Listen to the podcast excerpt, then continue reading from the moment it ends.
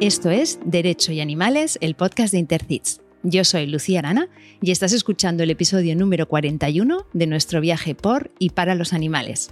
Gracias por acompañarnos. Hoy estoy súper feliz porque tengo conmigo a una jovencísima abogada penalista a la que aún no conocía personalmente, pero sí que la sigo en redes y desde luego puedo decir que la admiro. Ana Cal Estrella, bienvenida y gracias de corazón por dedicarnos este rato hoy. Muchísimas gracias a vosotros. Créeme cuando te digo que el honor y el placer es mío de estar hoy aquí con vosotros.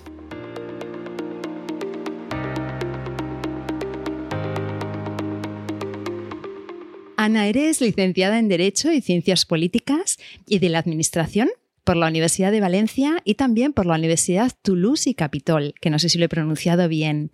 En la actualidad ejerces como abogada dedicada a la rama del derecho penal y procesal penal en el despacho Zapata y Boluda de tu ciudad, Valencia. Y eres asimismo miembro de Intercits. Vamos a empezar con las preguntas que hacemos siempre cortitas para conoceros un poco mejor. Mira, la, primera es obligada en tu caso. Dinos quién es, sí, dinos quién es Miss, Pigmalión y por qué ese nombre. Pues bueno, eh, Miss Pigmalión es una cuenta de Instagram en la que em, pretendo divulgar un contenido jurídico penal y jurídico procesal penal Em, intento hacerlo de una manera eh, accesible a todo ciudadano, aunque sea lego en derecho. Y respecto a la elección del nombre de Miss Pigmalión, lo cierto es que me gustaría dar una respuesta mínimamente emocionante, pero la historia que hay detrás del nombre no lo es mucho. De hecho, ni siquiera está vinculada con el derecho. Y es simplemente que hace algún tiempo, en la cuarentena con una amiga, me creé una cuenta de Instagram únicamente para poner citas de libros o de películas, porque nosotras en el colegio nos enseñaban a que había que tener libretas en las que apuntar muchísimas citas, ¿no? De libros y de películas. Y en esa época hablábamos mucho de la palabra Pigmalión y de una cosa que es el efecto Pigmalión en el que yo creo mucho, que es brevemente, pues eh, se puede decir que es el enorme poder de las expectativas, es decir, el efecto Pigmalión trata de decir que las personas cuando en nuestro entorno tiene una expectativa, una creencia muy buena sobre nosotros, por ejemplo, en el ámbito laboral, pues esto influirá necesariamente en un rendimiento muy alto. Es decir, cuando en el trabajo, por ejemplo, el jefe tiene unas expectativas muy altas de los empleados, está demostrado en psicología que esas expectativas harán eh, a los harán en los empleados o crearán, mejor dicho, no sé, en los empleados unos mejores resultados. Y entonces yo me quise crear el nombre con Pigmalión en, simplemente en Instagram, pero ya estaba cogido. Y dije, pues voy a añadir Miss. Y así quedó. Y era una cuenta de citas, pero yo la dejé de utilizar enseguida y pensé, ¿y por qué no la sustituyo? Las dos o tres fotos que he subido las quito y empiezo a divulgar eh, a lo que yo me dedico, ¿no? Que es realmente al derecho penal. Y así fue realmente. Por eso te digo que no es nada emocionante. Y entonces entiendo que tu red social favorita y si te tuvieras que, que, quedar solo con una sería Instagram. Sería así probablemente porque es la que más uso y la que más domino. Twitter, por ejemplo, últimamente estoy intentando aficionarme un poco a ella, pero al dominarla menos podría decirse sí que efectivamente mi red social favorita es Instagram. Y dime, ¿una palabra que te define o te representa? Pues yo diría que es intuitiva, si tuviese que elegir una palabra. Me considero una persona bastante con bastante intuición. ¿Y cuando eras pequeña te gustaba jugar a? Mis entretenimientos preferidos eran dos. El primero era buscar caracoles en mi jardín, ese era mi entretenimiento diario cuando era muy pequeña, y el segundo, que a mis padres no les hacía mucha, no le hacía mucha gracia, era eh, cavar hoyos por todo mi jardín porque mi ilusión era encontrarme con un topo, esto es real. Yo estuve años de pequeña que mi ilusión era, porque yo creía que los topos, bueno, viven, ¿no? Siempre se ha dicho que viven, eh, lo que sé, debajo de la tierra o por entonces mi ilusión era, mi, mi padre no entendía por qué estaba todo mi jardín lleno de hoyos, era yo la que cavaba los hoyos porque eh, quería encontrarme con un topo. Yo me pasaba los días así, ese era mi entretenimiento. ¿Y te encontraste algún topillo? Nunca, nunca encontré uno. Caracoles muchos, pero topos ninguno. Y eso es, es que es cierto, estos no son tampoco juegos muy emocionantes, pero te aseguro que es a lo que me dedicaba cuando era muy pequeña. Qué graciosa. ¿Y si no fueras abogada, serías entonces arqueóloga o algo así? no, la verdad que no. Eh, siempre me ha traído mucho eh, la psiquiatría. La medicina en general siempre me ha traído bastante, pero la psiquiatría en particular. Y quizá ese interés, como decía, por la psiquiatría se ha visto acrecentado por el tipo de cliente con el que suelo tratar habitualmente en mi profesión. Es decir, el interés por la psiquiatría nunca ha dejado de crecer, siempre lo he tenido, pero ahora al tratar con cierto tipo de personas eh, con problemas mentales muchas veces, ya te digo, siempre no sé si sería psiquiatra o no, no sé si hubiese podido sacar o no la carrera de medicina, pero sí que en todo caso me atrae mucho el mundo de la psiquiatría y en su defecto de la psicología. Y dime algo que te guste, algo que te interese y algo que te apasione. Pues algo que me guste, me gusta bastante cantar, siempre estoy cantando. Eh, algo que me interese, te diría que me interesa bastante desde siempre el cine clásico, el cine en general, pero en particular el cine clásico, y algo que me apasione, te tengo que decir eh, los animales. Y no digo los animales porque este sea un podcast por y para los animales, sino porque creo que la verdadera eh, pasión es solo aquella que permanece siempre inmutable a lo largo de toda la vida. Y yo creo que la pasión por los animales es la única mm, pasión, valga la redundancia, que creo que llevo eh, arraigada desde, desde que nací, ¿no? Es la única cosa que, que recuerdo que ha permanecido siempre en mí de hecho, hay una película que supongo que habréis visto, argentina, que se llama El secreto de sus ojos, que hay una escena muy famosa en la que tratan de localizar a al asesino de una chica y hacen una reflexión muy corta, pero que resulta clave para localizar a ese asesino, ¿no? Y la, reflexión es la siguiente, un personaje le dice al otro, eh, no te das cuenta, Benjamín, que es el otro personaje, dice, el tipo puede cambiar de todo, puede cambiar de cara, de casa, de novia, de familia, de religión, pero hay una cosa que no puede cambiar, no puede cambiar de pasión. Y es verdad, la verdadera pasión yo creo que es aquella que siempre permanece a lo largo de nuestra vida. Y yo creo que la única cosa o de las pocas que siempre ha permanecido en mí de una forma muy potente, ¿no? Es el amor hacia los animales y la pasión hacia los animales. ¡Jo, qué bueno! Me acuerdo perfectamente de ese momento de la película, me acuerdo además del momento de estar en el cine viéndolo. Sí, sí, me acuerdo muy bien y, me, y comparto desde luego sin ninguna duda esa pasión contigo, Ana, me encanta. Eh, dime un lugar en el mundo en el que te gustaría vivir, aunque fuera por un tiempo. Sé que estudiaste, lo hemos dicho antes, que estudiaste en, en Francia. Eh, siempre he pensado que me gustaría vivir una temporada en algún lugar donde hubiera mucha biodiversidad como por ejemplo Costa Rica, que nunca he ido. Y siempre he visto muchas cosas de Costa Rica y siempre he pensado que me gustaría vivir una temporada allí. Y sí, yo creo que diría Costa Rica. Es verdad que Francia siento una predilección especial hacia Francia, porque yo estudio en Francia y, bueno. Pero eh, ya te digo, no escogería Francia porque ya he vivido ahí sino que escogería algo muy distinto y sobre todo eso, siempre me ha llamado la atención en los lugares donde hay mucha de biodiversidad, ya lo diré, y Costa Rica es uno de ellos, así que yo creo que me decantaría por algún lugar como, como ese. Muy bueno, a mí me gusta mucho, eh, también me encantaría un sitio de esos. Lo que me ocurre con esos lugares es que a veces pienso que por una parte me encantaría ir, pero por otra parte como que no pintamos nada ahí, ¿no? Porque esa biodiversidad, a base de visitarla, como que nos la vamos a cargar. Totalmente. ¿Verdad? Y la siguiente a mí me parece muy difícil. Si fueras un animal no humano, ¿cuál serías? Pues sabes qué pasa, que yo siempre lo he tenido súper claro. Y yo sería un gato. ¿Ah, sí eres gatuna? Súper. Ah, a ver, he tenido tres gatos a lo largo de mi vida. Actualmente no tengo gatos, tengo perros, pero a pesar de que quizás si me dieran a elegir, tienes que elegir necesariamente entre qué te gusta más, un perro o un gato, lo tendría muy difícil, porque yo creo que no hay animal en la faz de la tierra que no me guste, pero probablemente elegiría el perro. Pero eh, si me preguntas un animal con el que yo me siento identificada, es con el gato. Yo no me siento identificada con la forma de ser del perro en muchas cosas, en cambio con el gato sí que me siento muy identificada eh, con algunos rasgos que a, priori consideramos muy característicos de los gatos, como la independencia, por ejemplo, o como, no sé, yo siempre me siento identificada, soy muy gatuna en ese sentido. Yo creo que mi personalidad, si tuviera que reflejarse en un animal, probablemente sería el gato o algún tipo de felino. ¿Convives ahora con algún animal actualmente? Eh, sí, nosotros, mi hermano y yo, hace unos cinco años adoptamos a dos perros que se llaman Oso y Karma que estaban abandonados en una especie de descampado, de patio, y son dos, más que perros, son dos osos gigantes que nada, pues un hombre los compró y los abandonó ahí. Y entonces era la vecina la que los alimentaba y llegó un momento en que ella decía que eran perros muy grandes, que no podía permitirse el mantenerlos y que aparte los perros no era lugar para que estuvieran. Entonces Modepran, que es la protectora de aquí de animales, entró con la policía, los sacó y nada. Y desde entonces mi hermano se encarga de oso y yo eh, de karma. Y bueno, lo has, comentado un poco, ¿no? Que guardabais eh, citas de libros y demás, y yo sé también que eres una lectora eh, voraz, y también comparto contigo la admiración por Stefan Zweig, que me hizo mucha gracia leerlo. Me gustaría que, me recomendases un libro de este o de algún otro autor o autora para que pongamos en las notas del programa. Pues mira, em, si tuviese que recomendar otro libro de Stefan Zweig, sería El mundo de ayer. Mm, no voy a decir, bueno, el mundo de ayer, quedaros con ese título quien no lo haya leído porque me parece un libro imprescindible de él.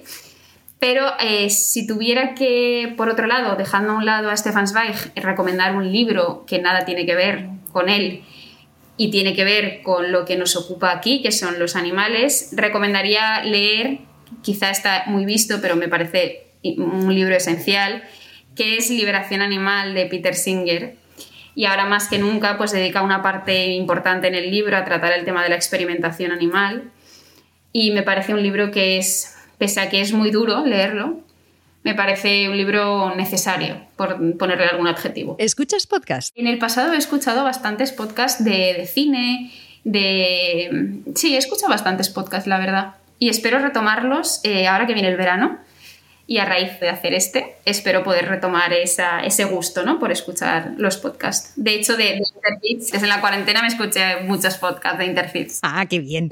Oye, y recomiéndanos uno. Yo he escuchado mucho unos podcasts que se llaman Cowboys de Medianoche, que es para quien le guste el cine. Y luego, para quien le guste los temas de animales, yo en la, en la cuarentena escuché bastante. Es una pena porque creo que, que no lo han mantenido.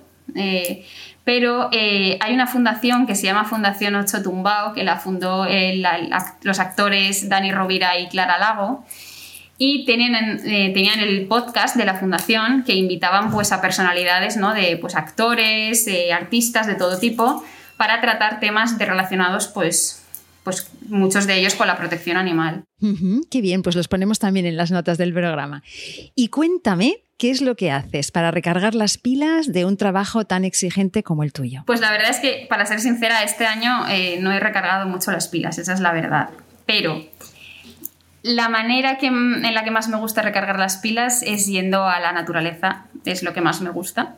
Eh, sí, ir a la montaña, coser siempre con los perros, porque nosotros vivimos bueno, vivo con no convivo con tantos perros, pero sí que vivo a diario, hago vida con muchos perros y lo que más me hace desconectar es hacerles partícipes a ellos de mis planes y que podamos disfrutar tanto los humanos como, como ellos, yendo a la playa, yendo a la montaña. Ese sería, eh, digamos, la manera, esa sería la manera, mi manera preferida de recargar pilas, la verdad.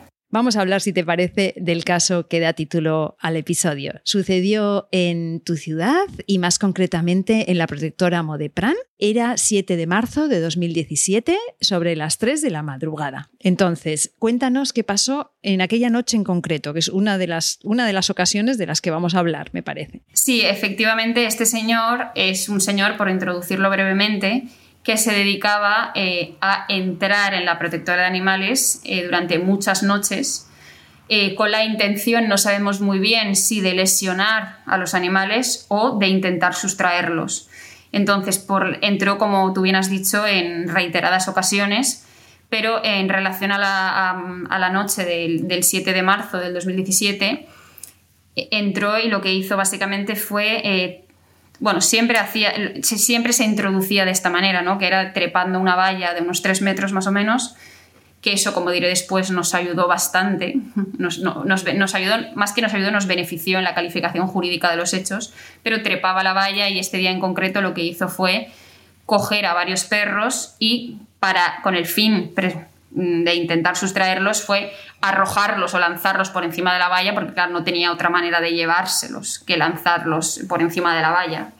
Entonces se dedicó a seleccionar perros de mediano tamaño, pequeño mediano tamaño, y los lanzó por encima de la valla hasta que mm, había un trabajador en la protectora que precisamente se encontraba por la noche haciendo guardia, dadas las reiteradas entradas de ese señor, para, ¿no? para hacer un pues, hacer guardia básicamente, escuchó ruidos y al salir lo vio a él con los perros.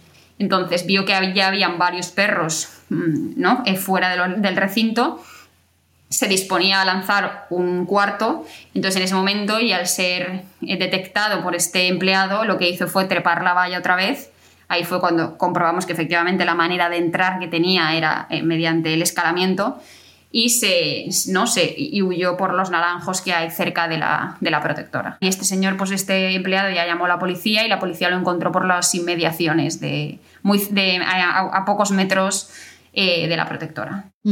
¿Cómo nos tenemos que imaginar la prote? O sea, es una valla, el, hombre salta la valla y tiene diferentes jaulas o cheniles. En aquella época, eh, esa protectora en concreto estaba distribuida de manera distinta a la que está ahora. Entonces, en esa época tú entrabas y habían varios perros en la entrada en el patio. En el patio sin estar, en, sin estar enjaulados. Luego ya a los lados sí que habían ya cheniles y más adelante también. Entonces, eh, comentabas que el trabajador que estaba haciendo guardia precisamente por, bueno, a causa de este, de este hombre en realidad, lo que hace es llamar a la policía y la policía mm, acude y lo detiene, lo encuentra mm, en las proximidades de, la protectora. Pero nos habías dicho que esto no es la única ocasión en la que había entrado en la prote. Cuéntanos qué más había hecho o qué había intentado hacer en otras ocasiones. Pues en otras ocasiones, de hecho, en otras ocasiones eh, la policía lo sorprendió dentro de la protectora, es decir, llegó la policía y él estaba dentro. Lo vengo a decir porque él en el juicio negó haber estado allí, pese a que la policía lo identificó en, la misma protectora, pero bueno. La cuestión es que, eh, como hemos dicho, entró muchísimas veces y de hecho la primera vez que entró apuñaló a una perra que se llamaba Yuna, me acuerdo de ella, era una mestiza de pastor alemán.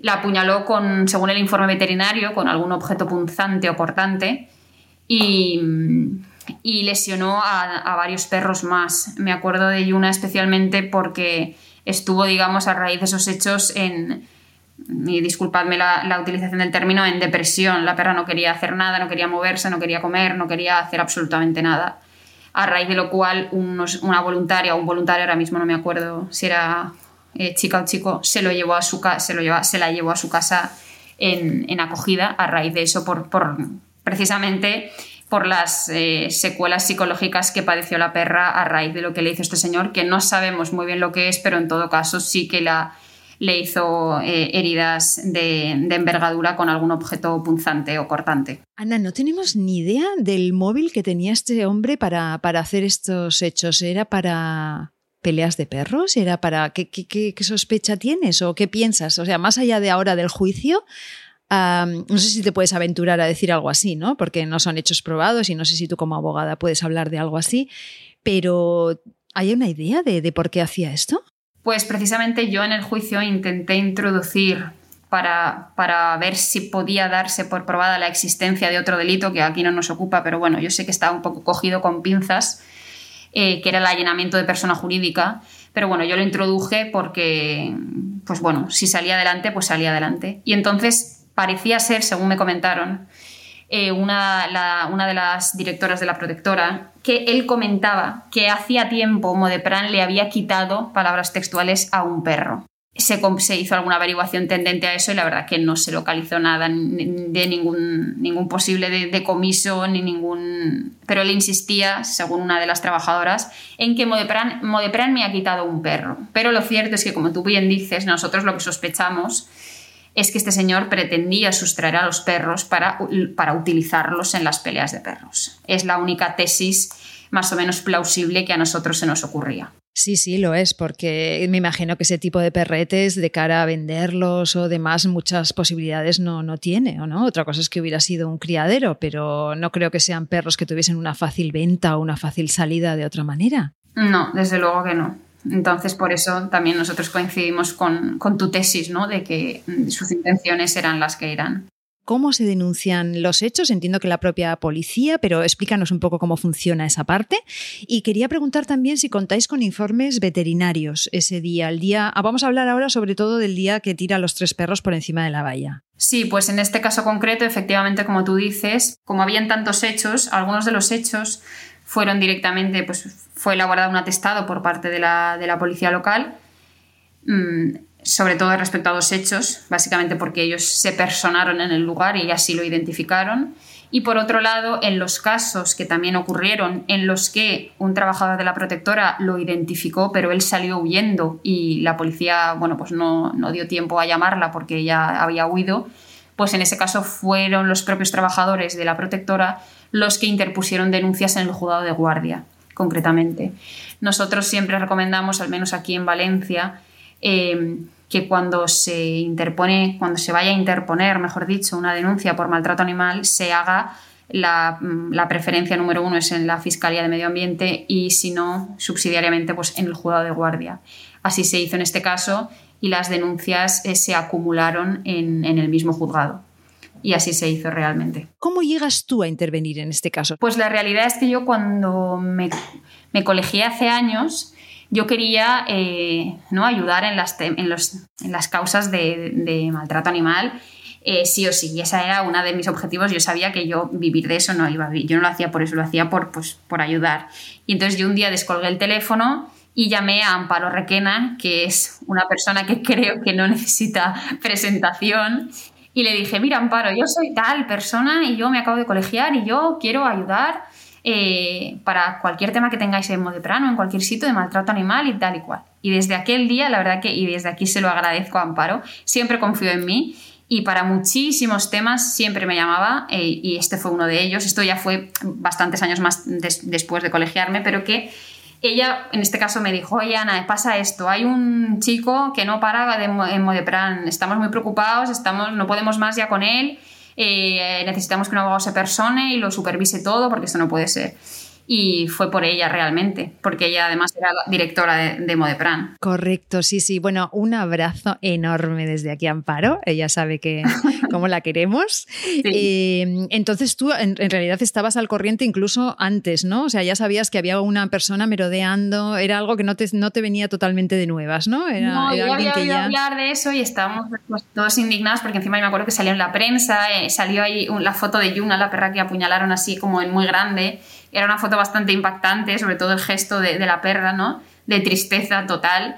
Y, y, yo estaba muy indignada con ese caso. Entonces, cuando Amparo me lo dijo, ella sabe que cuando hay algo que es muy indignante me llama y yo enseguida yo me indigno más que ella todavía y le digo, vamos a personarnos ya, vamos a poner ya la denuncia. Y, y, así fue. Os indignáis juntas. Totalmente. Ay, que me, de verdad me encanta. Oye, eh, entonces se inicia lo que, lo que llamáis la fase de instrucción. Yo no sé, yo, tú, me, tú me corriges, ¿eh? que yo a veces suelto cosas así que no, que no son correctas, pero me gustaría que nos cuentes eh, qué es lo que se hace en esta fase y qué es lo que qué medidas se toman concretamente en este caso. Que hay unas medidas cautelares, explícanos. Pues mira, sí, no, no dices ninguna tontería. Y además por los podcasts que he escuchado no, no sueles decir ninguna tontería.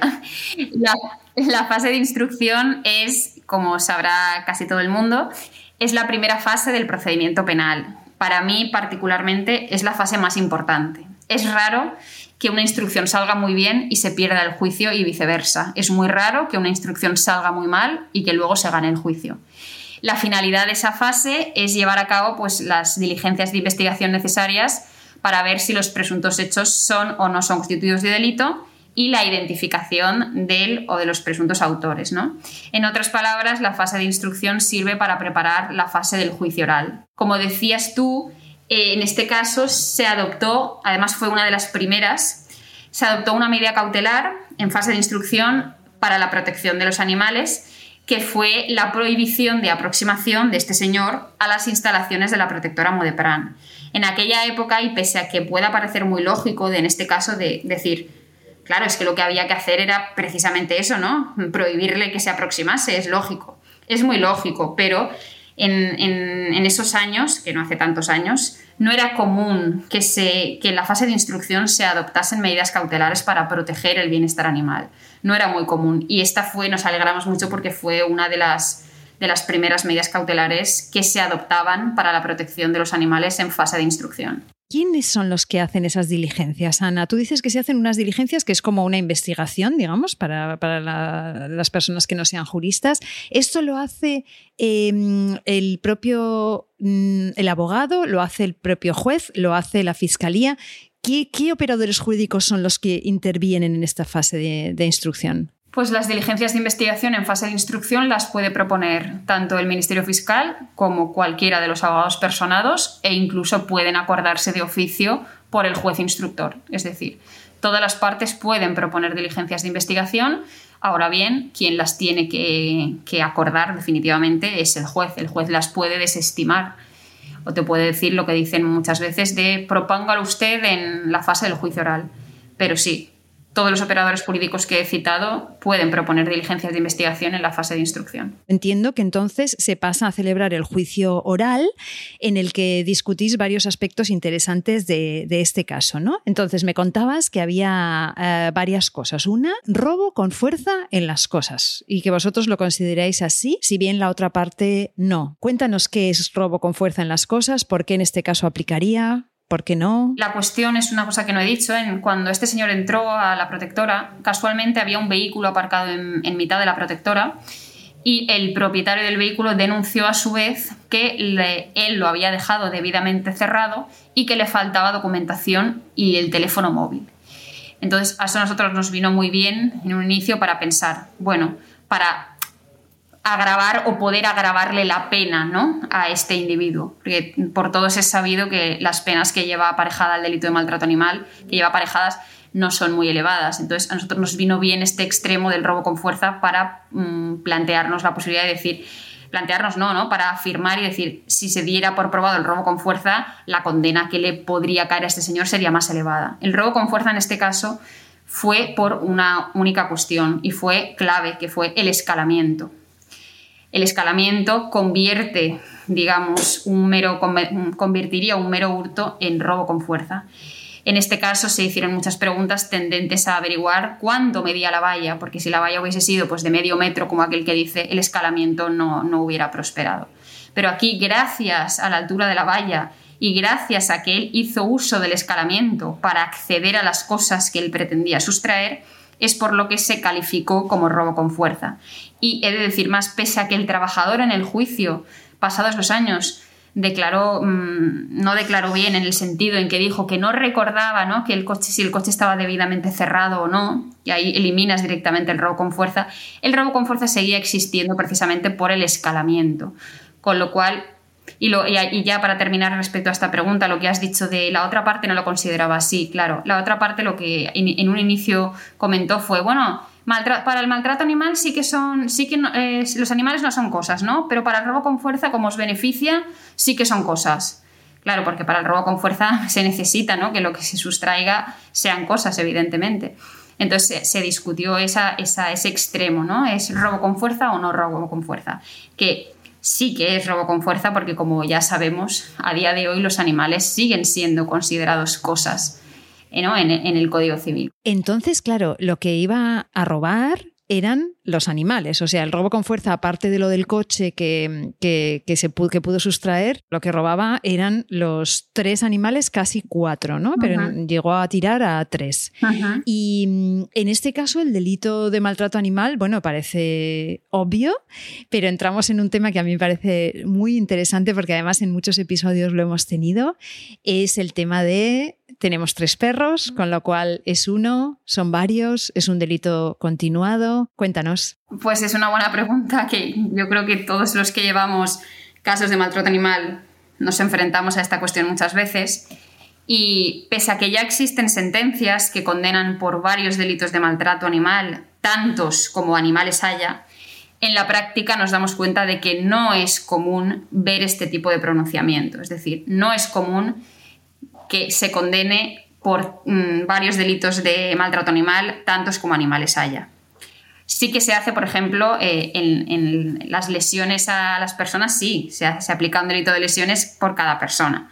En este caso que nos ocupa, yo solicité, en el escrito de calificación, yo solicité varios delitos de maltrato animal, tantos por cada animal, o subsidiariamente un delito continuado de maltrato animal. Lo que pasó fue que la juez simplemente estimó la concurrencia de un solo delito de maltrato animal, en vez de un delito continuado o en vez de mm, un, delito de maltrato animal por cada uno de los perros. Claro, que como mínimo, como mínimo tendríamos tres. Si, si dejamos fuera Yuna y dejamos fuera el cuarto que no llegó a tirar de la valla. O sea, como mínimo tendríamos tres. Exacto. O si no, un delito continuado. E interesa lo del delito continuado, Ana, porque eh, entiendo porque la pena es más grave, es más alta.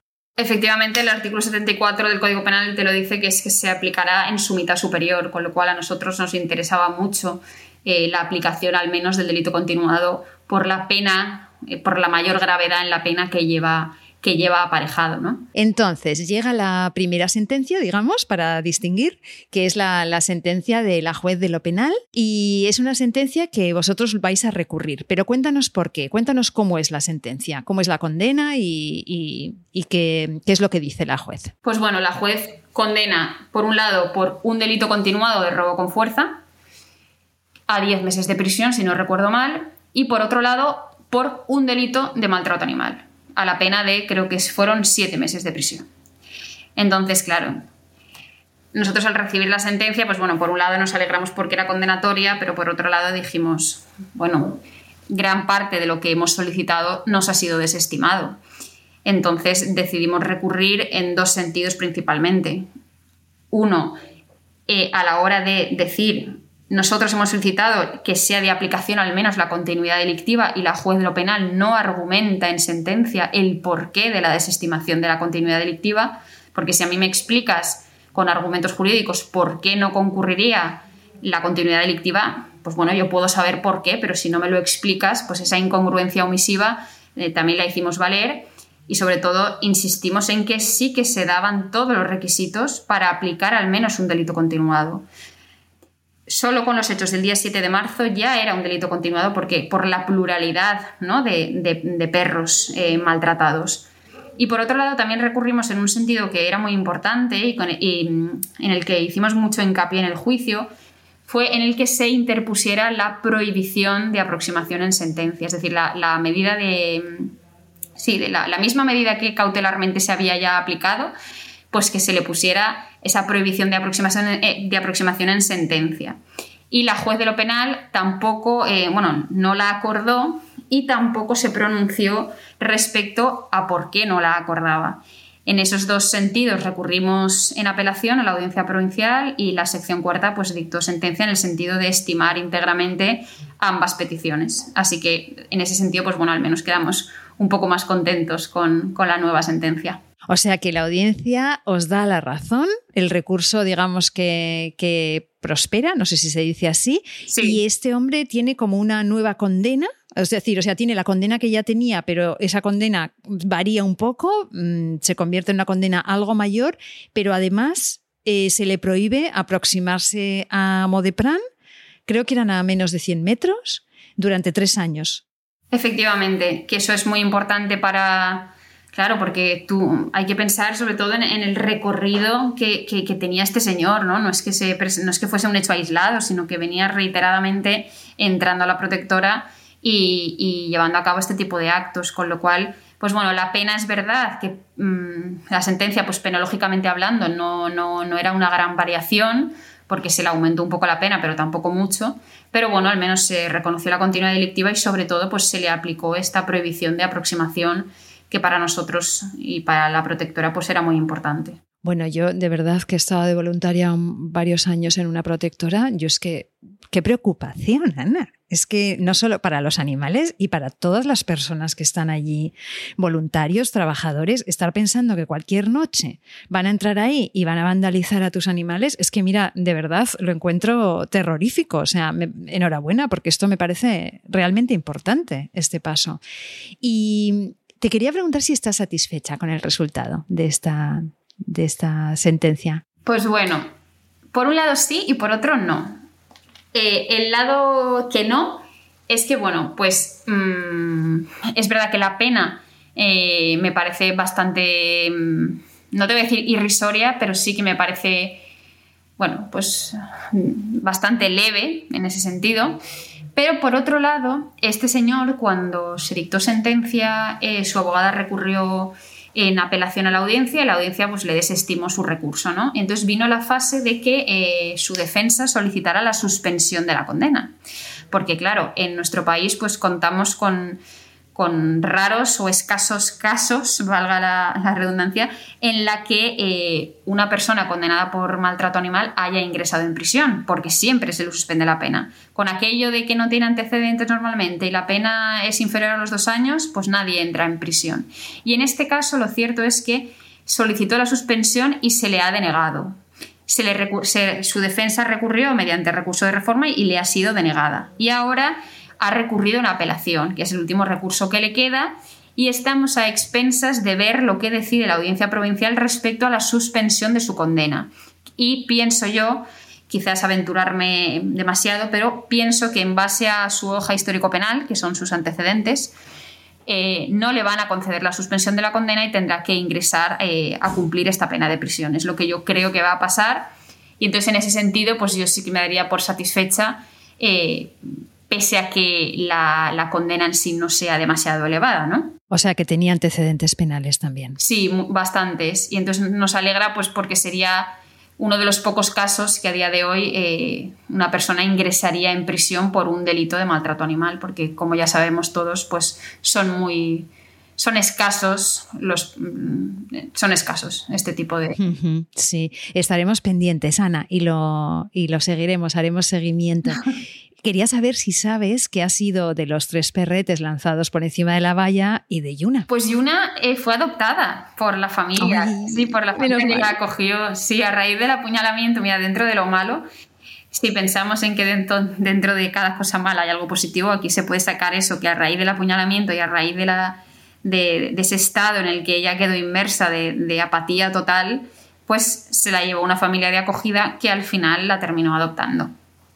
O sea que en ese sentido muy contenta por ella. Muy bien. ¿Y los tres perros? En principio las lesiones eran leves. Entiendo que los tres eh, se curaron de ellas sin problema, ¿no? Sí, sí. Los, tres se curaron y, y además se curaron con, relativa prontitud. Oye, y entonces al hilo de, esto que acabamos de, comentar, cuando preparábamos el programa me, comentabas la importancia de acreditar y de denunciar el maltrato psicológico de los animales, además del físico, ¿no? Que realmente que te tiren por encima de una valla a mitad de la noche cuando estás en tu casa, que al final ese es tu hogar, pues no es muy gracioso, más allá del daño que te puedas hacer en una pata, ¿no?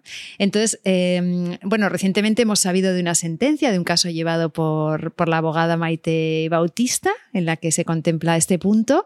Me gustaría que nos cuentes un poco cómo, cómo estamos en ese sentido en, en nuestro país y qué crees tú que debería pasar. Pues esta pregunta es muy importante porque la pericial veterinaria es la prueba nuclear realmente de un procedimiento penal por maltrato, por delito de maltrato animal.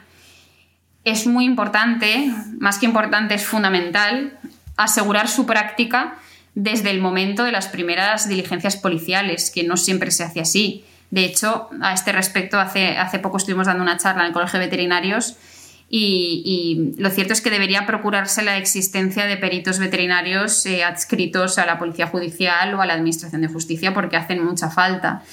Sí que leí la noticia, como dices, de la, sentencia que me comentas, de, creo que es de Fuerteventura, si no me equivoco, pero eh, lo cierto es que yo leí muchos titulares de... Es una sentencia pionera, en este sentido es muy importante. Claro que es importante, toda sentencia suma y es muy importante, pero lo cierto es que eh, en Valencia, por ejemplo, ya hay sentencias como esta.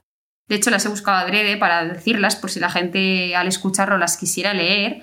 Una es sentencia 245 del 2020, de 3 de noviembre del 2020, de Penal 2 esta sentencia concreta lesiones psíquicas y menciona eh, que lo son, ¿no? Y especifica. Y también la sentencia 312 del 19 de 4 de julio, también de penal 2. Es importante estas sentencias porque en los hechos probados, que es donde se ha de recoger y donde es importante que se recoja, eh, se recoge, como decía, que junto al estado eh, físico hay un cuadro grave de apatía, estado de conciencia, depresión, etc. Y habla textualmente de lesiones psíquicas. ¿Qué pasa con estas sentencias, igual que con la de Fuerteventura? Que son sentencias, por ejemplo, la de Fuerteventura es una sentencia de conformidad. ¿Qué implica esto? Pues que la argumentación jurídica es parca, ¿no? Es escasa. Es decir, ¿Son importantes estas sentencias? Claro que son importantes, pero la gente lo que olvida es que a día de hoy nadie discute que el tipo penal incluya las lesiones psíquicas. Eso es evidente, no es un problema teórico, sino que es un problema de prueba. Es decir, Lo que no hay en España es juicios que se hayan celebrado, que no sean conformidades, y en los que se haya eh, intentado probar con pericial veterinaria, pues las lesiones psíquicas, el tratamiento veterinario y no solo eso, sino la intensidad del tratamiento. Y eso es, solo se puede hacer valer con, como decía, en juicio, haciendo, llevando de la mano a un, perito veterinario, ¿no? Y que argumente el porqué de, ese, de la necesidad de ese tratamiento veterinario y la intensidad del mismo. A día de hoy no hay en España, sigue sin haber sentencias de, en, ese, en, ese, ¿no? en, ese, en ese sentido, me refiero. Qué interesante, Ana, porque es que además, fíjate, estaba, te estaba escuchando y estaba pensando, seguro que en unos años el tema del perito veterinario será una obviedad, será algo que ya se verá como, como algo muy, muy normal y del día a día, ¿no? Será algo que, que, formará parte de, de, lo normal. Totalmente, pero, totalmente. ¿verdad? Espero que el que esté escuchando este podcast de ahora dentro de 10 años estará escuchando y dirá, imagínate, esta gente en esa época no tenían peritos veterinarios. Pero aparte de esto, en el tema de psicológico de los animales, es que también, em, y esto no quiero que se malinterprete, ¿eh? pero es que hay muchos veterinarios que realmente no tienen los conocimientos en, etología, los suficientes conocimientos eh, como para determinar esto, ¿no? O sea, que es que habría que ir incluso un paso más allá, ¿no? Ahora me estoy ya eh, yo sé que me estoy avanzando mucho, ¿eh? No, no, tienes toda la razón. Pero yo, sí, sí.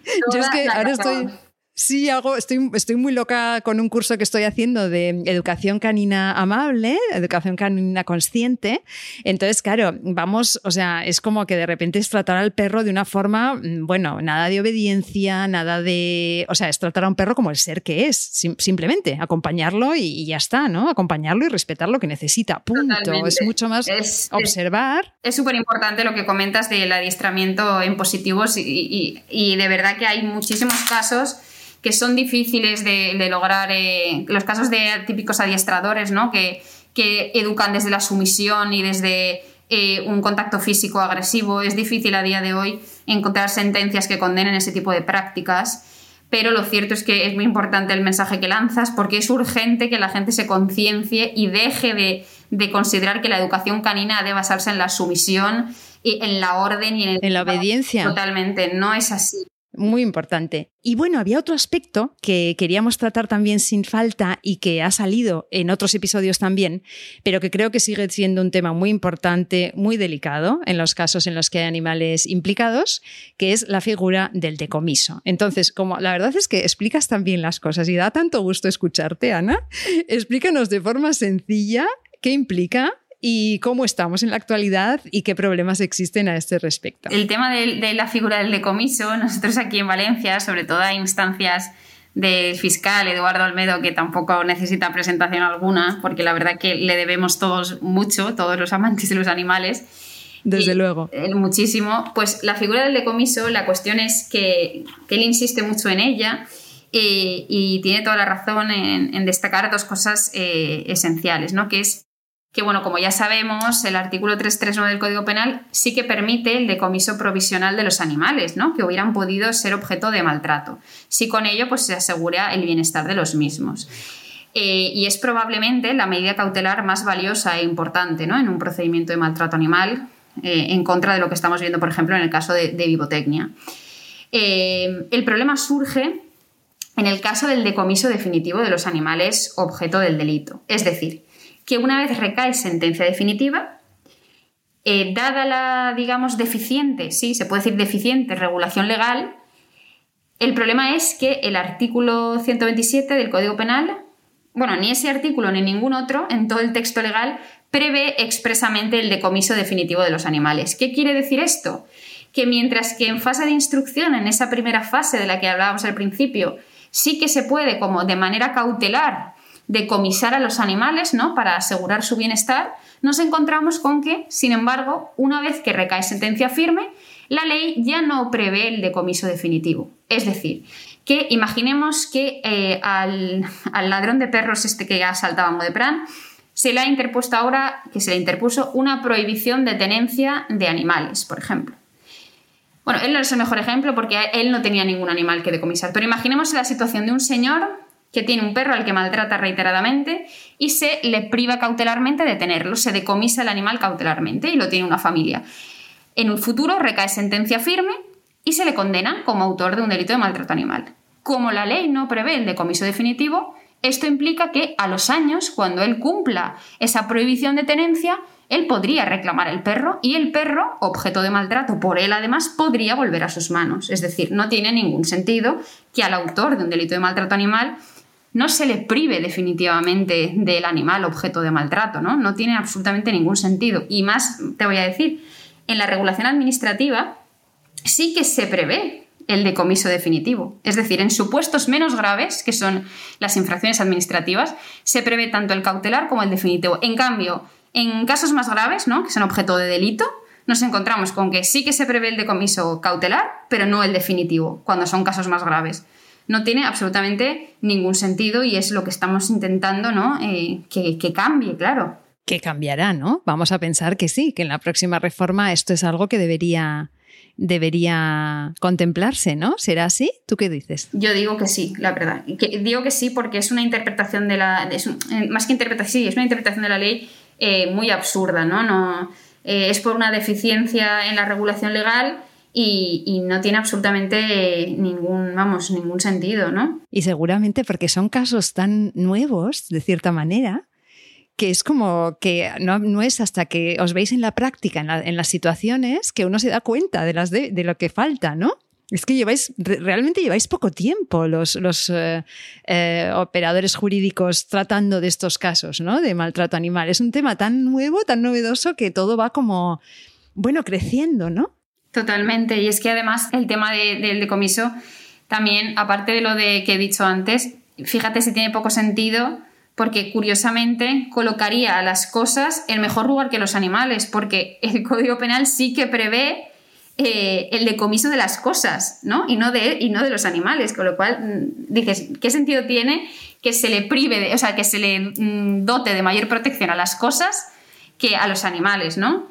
Entonces, mm, pues bueno, yo creo que a tu pregunta, yo creo que sí que cambiará en breves, lo creo y lo espero. Es alucinante, es interesantísimo, ¿eh? A mí me parece, me parece fascinante, me, me encanta. Ana, no quiero terminar sin volver al inicio, a Miss Pigmalión, y vamos a poner desde luego la cuenta en las notas del programa porque yo me lo paso muy bien siguiéndote y consigues comunicar sobre, sobre derecho, además sobre derecho penal, de una forma amena y divertida, pero también muy rigurosa, que es algo que se agradece un montón. Entonces, me gustaría que me digas un consejo o consejos para los operadores jurídicos para comunicar mejor. Bueno, tú, eres una gran comunicadora, he de decir. Pero soy periodista.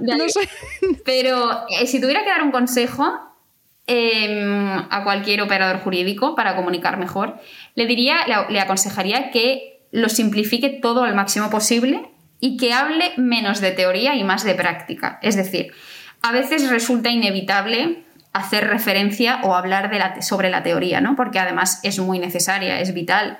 Pero creo que resulta mucho más fácil comunicar o hacerse entender mejor desde la óptica práctica. De hecho, yo en mi Instagram siempre intento explicarlo todo o poner ejemplos desde la práctica, ¿no? porque yo creo que de forma errónea en la universidad se nos da todo desde una forma eminentemente teórica, absolutamente teórica, y luego cuando te enfrentas a la práctica te das cuenta de que, bueno, la, práctica está lógicamente basada en la teoría, pero no tiene mucho que ver cómo funcionan las cosas en la vida real, por así decirlo. Entonces mi consejo es que a la vez que lo simplifique todo lo máximo posible, que intente comunicar desde una óptica más práctica que teórica. Ese sería, yo creo, el consejo. No sé si es, valioso o no, pero eh, yo creo que a mí me funciona. A mí me parece valiosísimo. Si todos lo hiciésemos, es que todo sería bastante más ameno, bastante más divulgativo y lo entenderíamos mucho mejor. Y te voy a hacer una pregunta de esas como de revista de, de estas de revistas de danos un truco, porque eh, cuéntame de dónde sacas el tiempo para hacer tantas cosas y si eres súper organizada. Quiero saber esto. Pues te voy a ser sincera al 100%. No soy nada organizada y de hecho me parece una virtud que es mm, una virtud esencial, una virtud que mm, intento trabajar en adquirir porque desde siempre no he sido nada organizada, esa es la verdad. Y me parece que la gente organizada eh, tiene, mm, tiene muchas más posibilidades de tener éxito en la vida a todos los niveles. Me parece, como digo, un atributo muy importante. Eh, pero, dicho esto, y para ser sincera, Eh, el otro día mi padre, que yo creo que es de las personas más sabias que he conocido en mi vida, eh, nos dio un consejo a, mi hermano y a mí.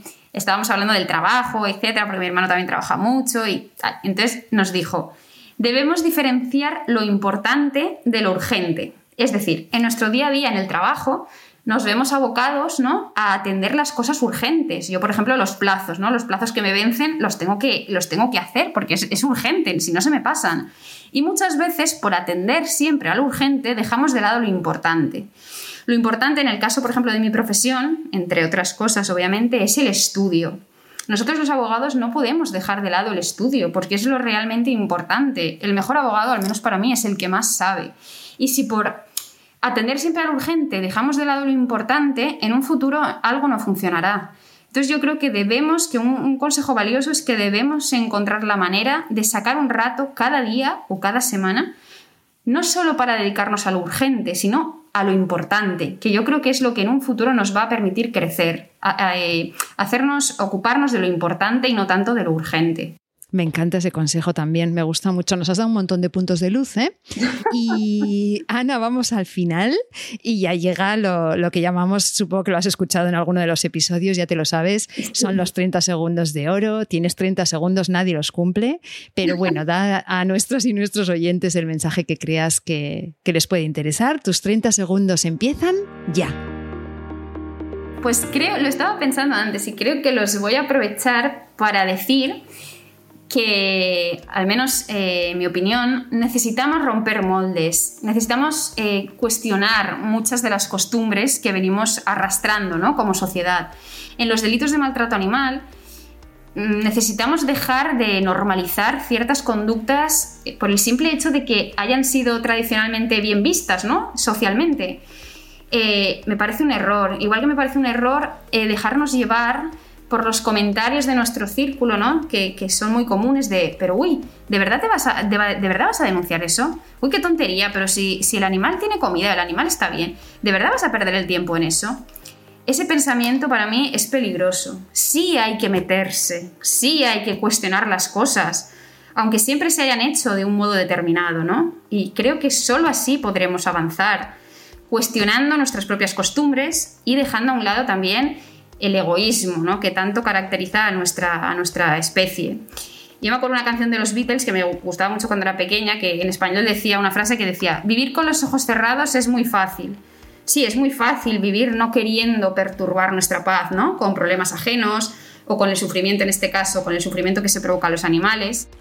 Pero humildemente creo que además quienes piensan así están equivocados Además de por lo que ya he dicho, por una razón muy sencilla, y es porque yo tengo la convicción de que no hay mayor fuente de felicidad que la ayuda a los demás seres vivos. No hay otra manera en la Tierra que nos otorgue mayor felicidad o que nos pueda conceder mayor felicidad que la ayuda a los demás, a los demás seres vivos en general. Y eso sería lo que yo, bueno, lo que sí, lo que quiero decir y lo que en lo que quiero ocupar esos 30 segundos, que sé que no han sido 30, pero bueno. Pero ha valido la pena. Ana, gracias de corazón. Yo he disfrutado mucho este episodio, me ha encantado charlar contigo. Gracias por inspirarnos, gracias por lo que haces y de verdad ha sido un placer. Hasta muy pronto, Ana. Un abrazo. Muchas gracias a vosotros, el placer ha sido mío. Pues hasta aquí un episodio más de Derecho y Animales en el que hemos tratado a raíz de una situación que, aunque no os lo creáis, se repite mucho más de lo que os podéis imaginar. Varios conceptos jurídicos muy interesantes y útiles en casos de maltrato animal. Y en este caso, gracias a la persistencia y el buen hacer de Ana y de las personas implicadas, ya habéis visto que el recurso salió adelante. Bueno, disfrutad mucho, estudiad, dedicaos a lo importante, romped moldes y en dos semanas volvemos porque ya ha llegado nuestro tiempo, el tiempo de los derechos de los animales.